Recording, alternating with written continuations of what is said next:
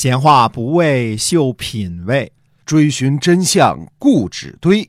我是万国旅行社的 Jason，我是 AM 九三六的子飞。我们哥俩在新西兰跟您聊聊《史记》中的故事。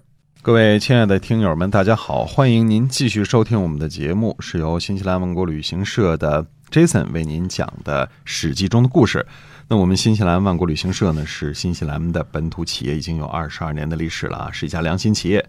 那么您可以搜索一下我们的公众号“新西兰万国旅行社”。那么我们今天呢，继续书接上文，跟您讲《史记》中的故事。嗯，这个呃，我们最近一直在讲这个郑国的故事啊，郑国小霸主的故事。那么上次讲了呢，说这个郑国呢大败戎师，就把戎人给打败了啊。我们看。郑庄公自己英雄了得啊，这个本事不小，俩儿子也挺不错的。这个呃，公子突呢，我们说就是以后的郑立公；那么呃，公子忽呢，就是以后的郑昭公。那么这两个呢，呃，分别成为郑国的国君。当然，他们俩之间也打啊，这不是那什么的，呃，不是那么平和的。嗯。但是我们看分析，看上回说的这个。公子突的这个这个分析啊，还是相当的有道理的。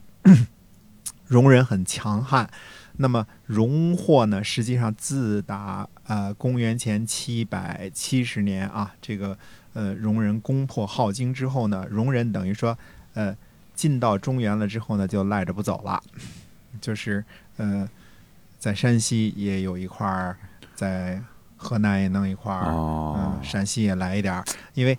这个口子一旦打开了之后，进来了之后，这叫荣获啊！这个荣获，毕竟这些地方比较富庶，气候比较好，呃，土地比较肥沃。哎，荣获大奖，荣获 荣获荣获大奖，就就住在这个中原繁华之地啊，富庶之地。戎人引起的祸患，哎，荣获，哎，那么。这个戎人呢，其实打起仗来挺勇敢的。呃，一开始呢，就连这个郑庄公本人有点含糊啊。但是，呃，我们知道，你看这个公子突分析的很好啊。首先呢，这个戎人呢，呃，见利就往前冲。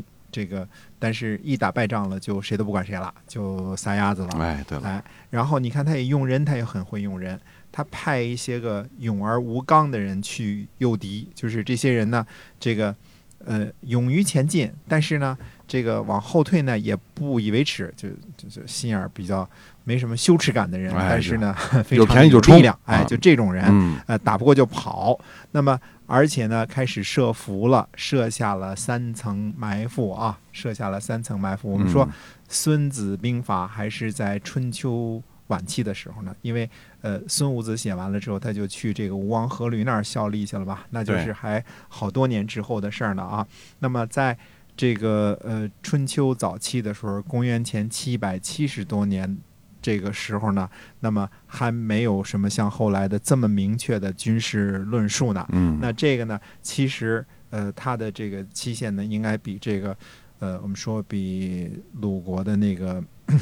鲁鲁国的那个曹刿论战，还有后来的这个呃子瑜论战呢，这个发表军事言论呢都早，呃，最后呢就果然是呃让这个诱敌，然后再埋伏，因为戎人不团结，最后一路就打了胜仗了。哎，公子突也是很厉害的一人啊。那我们说郑国的这个霸业呢，还远没有呃完结呢。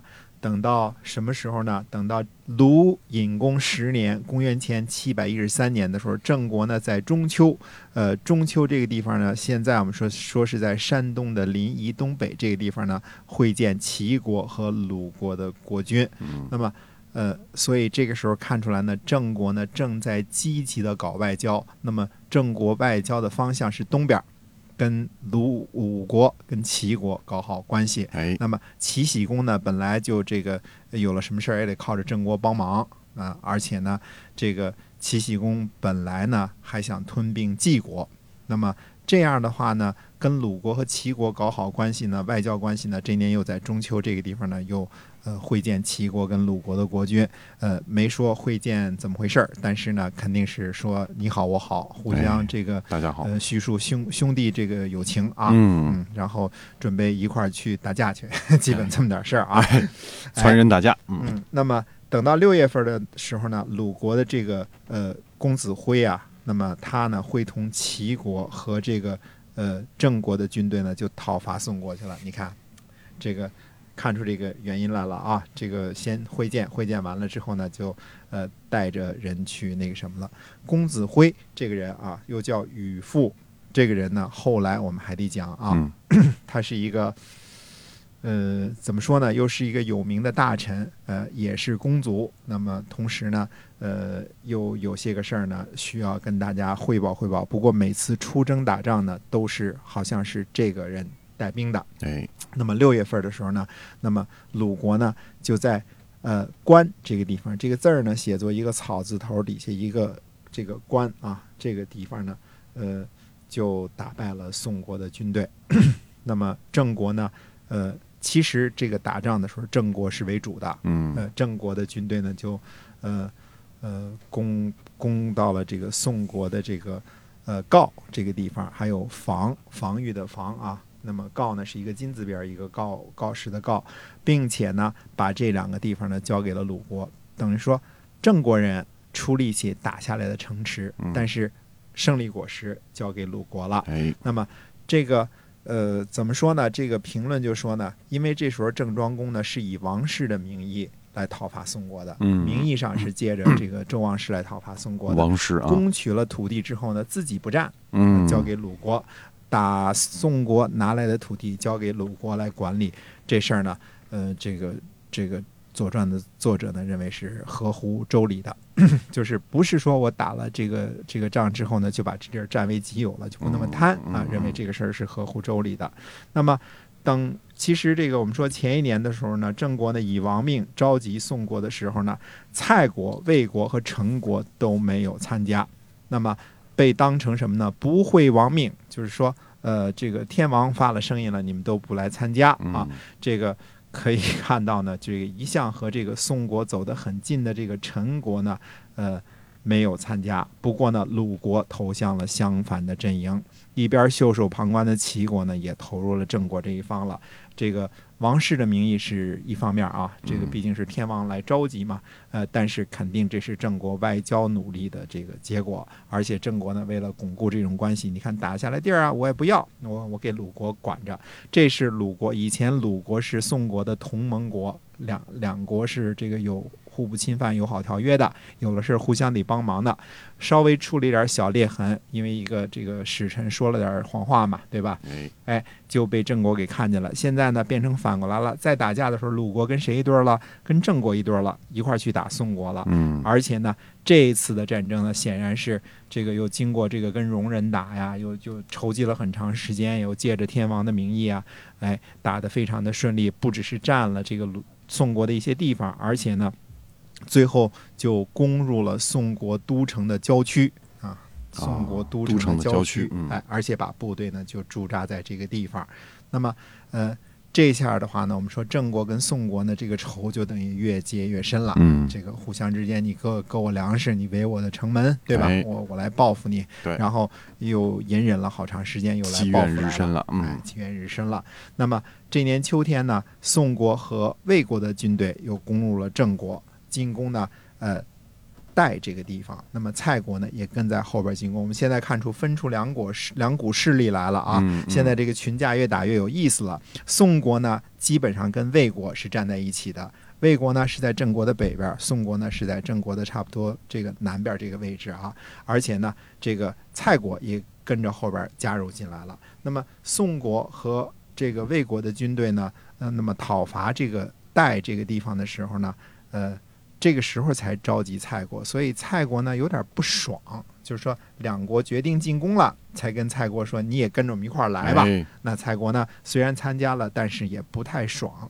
等到八月份的时候呢，那么呃郑国的军队呢就包围了代，郑国的军队把这三国的军队啊都给包围了。由于这个什么呢？呃，这三个联军呢内部不和，所以郑国呢就攻取了代，呃，而且呢俘获了宋、魏、蔡三国的联军，嗯，都给抓起来了。嘿，嗯，所以魏国跟这个蔡国跟这个宋国呢，这三国都被郑国给抓起来了。抓起来了，嗯，那么代这个地方呢，呃，是郑国的地方，被别人进攻。那么呃，史书上也说呢，这个字儿呢念在，不管是念在还是念代呢，总而言之呢，这三国的军队呢，由于内部不和呢，让郑国的军队都给围起来，一块儿给抓了俘虏了。嗯所以等于说呢，宋国是一再呃失败，而且再加上呢，魏国和蔡国呢也跟着失败。这一年的九月份的时候，我们看这个啊，七月、八月、九月啊，呃，这个郑国呢就攻入了宋国的国都，这个入国了。啊嗯，就攻入了宋国的国都了。这年冬天的时候呢，这个呃，等于说把宋国这块儿打了稀里哗啦之后呢，冬天的时候呢，郑国和齐国的军队又讨伐成国。成果这个啊成呢是一个成龙的成啊，加一个这个耳刀。我们说嗯加一个耳刀就是地名，哎，啊表示是一个表示是一个啊城池哈，那么成国呢，就责备他什么呢？呃，责备他违抗王命。成的始封君呢是周武王的弟弟，叫武叔啊。这个周武王家弟弟真多，啊，是吧？十兄弟，对，这 弟弟真多，哎叫好多有名的弟弟，哎。那么呃，这个我们说呢，成国呢也应该是最早的时候是封在这个陕西的。那么嗯后来呢，又转封到山东了，应该是这个样子，记载不多啊。那封国在什么地地方呢？今天呢，如果要是说，呃，在山东看看山东的地图的话，它属于山东宁阳华丰镇这个地方叫哦城、啊。那么看看地图呢，就知道了，它在北边儿的和南边儿的这个这个呃北边儿的泰安和南边儿的曲阜啊，几乎等距离，就等于在这个曲阜和泰安之间呢，就在齐国和鲁国之间呢。啊，那么城以后还有很多的故事，而且呢，这个都和齐国和鲁国有关系，因为城正好是在鲁国和齐国之间嘛。呃，一开始的时候呢，城这个地方呢，这个国家呢是投降了这个呃齐国了，这个后来我们很快就会讲到啊。那后来呢，城这个地方呢是归了鲁国了，而且呢，归了鲁国之后呢，一直就是鲁国的北大门。每次齐国打攻打鲁国，几乎都从城这个地方打，这个好几百年了都是这样。而且中间这个城呢，还有这个叛乱，呃，又跑去齐国，又回到鲁国，跑去齐国，回到鲁国，每次攻防都从这个地方这个呃开始啊。所以城呢是齐和鲁之间的一个重要的一个城市，呃，最后呢城最后归属的是谁呢？是鲁国的孟孙氏，他等于是孟孙氏的这个私人的这个诚意嗯啊。那么一直世世代代都是鲁国的北大门儿。那这一年呢，等于把宋国打的是挺厉害的，这哎这这一顿臭揍啊，这个非常的厉害啊。那么我们说，呃，说郑庄公的脚步是不是停下来了呢？还没有。到鲁隐公十一年的时候，公元前呢七百一十二年这年夏天呢，鲁隐公呢这个又会见郑庄公，商量什么呢？讨伐许国。许国在哪儿啊？许国许昌，我们大家现在都知道啊，它属于嗯河南的南部，哎，嗯河南南部。许昌后来成为这个、呃曹孟德这个这个这个建都的地方哎啊。，对，大本营，嗯嗯，那么郑国呢，呃，这个见这个鲁国的国君呢，商量什么呢？讨伐许国。那么他们的原因呢，看来是许国呢对于周王室不敬，或者类似的这种原因啊。嗯这个时候，周王室看来呢，还并没有特别的根深蒂固呢，还有些个稍微不太稳固呢。许国呃离得稍微远一点啊，那就可能被讨伐。那么这一年呢，出了点什么事儿呢？郑庄公呢，在出兵讨伐许国的时候呢，他要举行一个在祖庙呢颁发兵器的这么一个仪式，要讨伐许国了嘛，对吧？对在颁发兵器的时候呢，公孙鄂。这个公孙鄂，我们以后要慢慢讲啊。嗯和以前我们提到的那个颍考叔俩人争居，就是争谁这个是这个呃驾哪辆车，哎就是争驹啊。争这个驹的时候呢，这个驹呢，我们上次说过，这个这个这个驹它分为很重要一个重要的一个部分，就是那个圆叫周，一个车。左边一个车，右边一个周，这个、嗯这个就像一个车圆似的，因为这个哦辕呢必须得它是一个斜斜斜么悠的，有一个弧度的啊。对对对它对于这个马还是非常的，呃，如果要是呃下坡的时候呢，你这个圆不合适的话呢，就可能那个马肚带就勒着这个马屁股了，那就摩擦了，就就让牲口就受受伤了。对，就哎没办法如果继续了。哎，如果它不合适上坡的时候呢，这马也拉不动，所以这是很重要的一个。看来这个周呢，并不是平常这个这个圆呢，并不是平常就在车上搁着的，嗯，它当做一个什么呢？当做一个兵器放在这个祖庙里边儿，等到哦打仗的时候才颁发出去啊。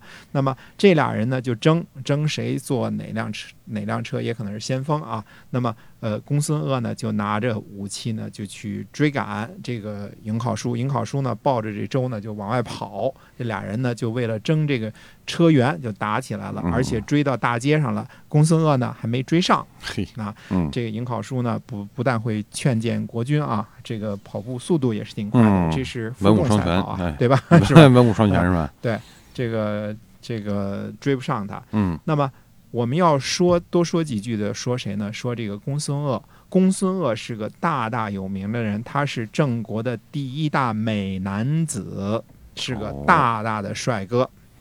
多么美呢？嗯这么说吧，上过《诗经》，这个哦你想那么多人啊，上过《诗经》的，可能也就是这个呃大美男子，还有以后的这个像这个男子时代的有个这个宋朝啊，这嗯是上上过啊上过这个《诗经》的啊是。那记住典籍的这个美男子啊大帅哥啊，嗯《诗经》里边说什么呢？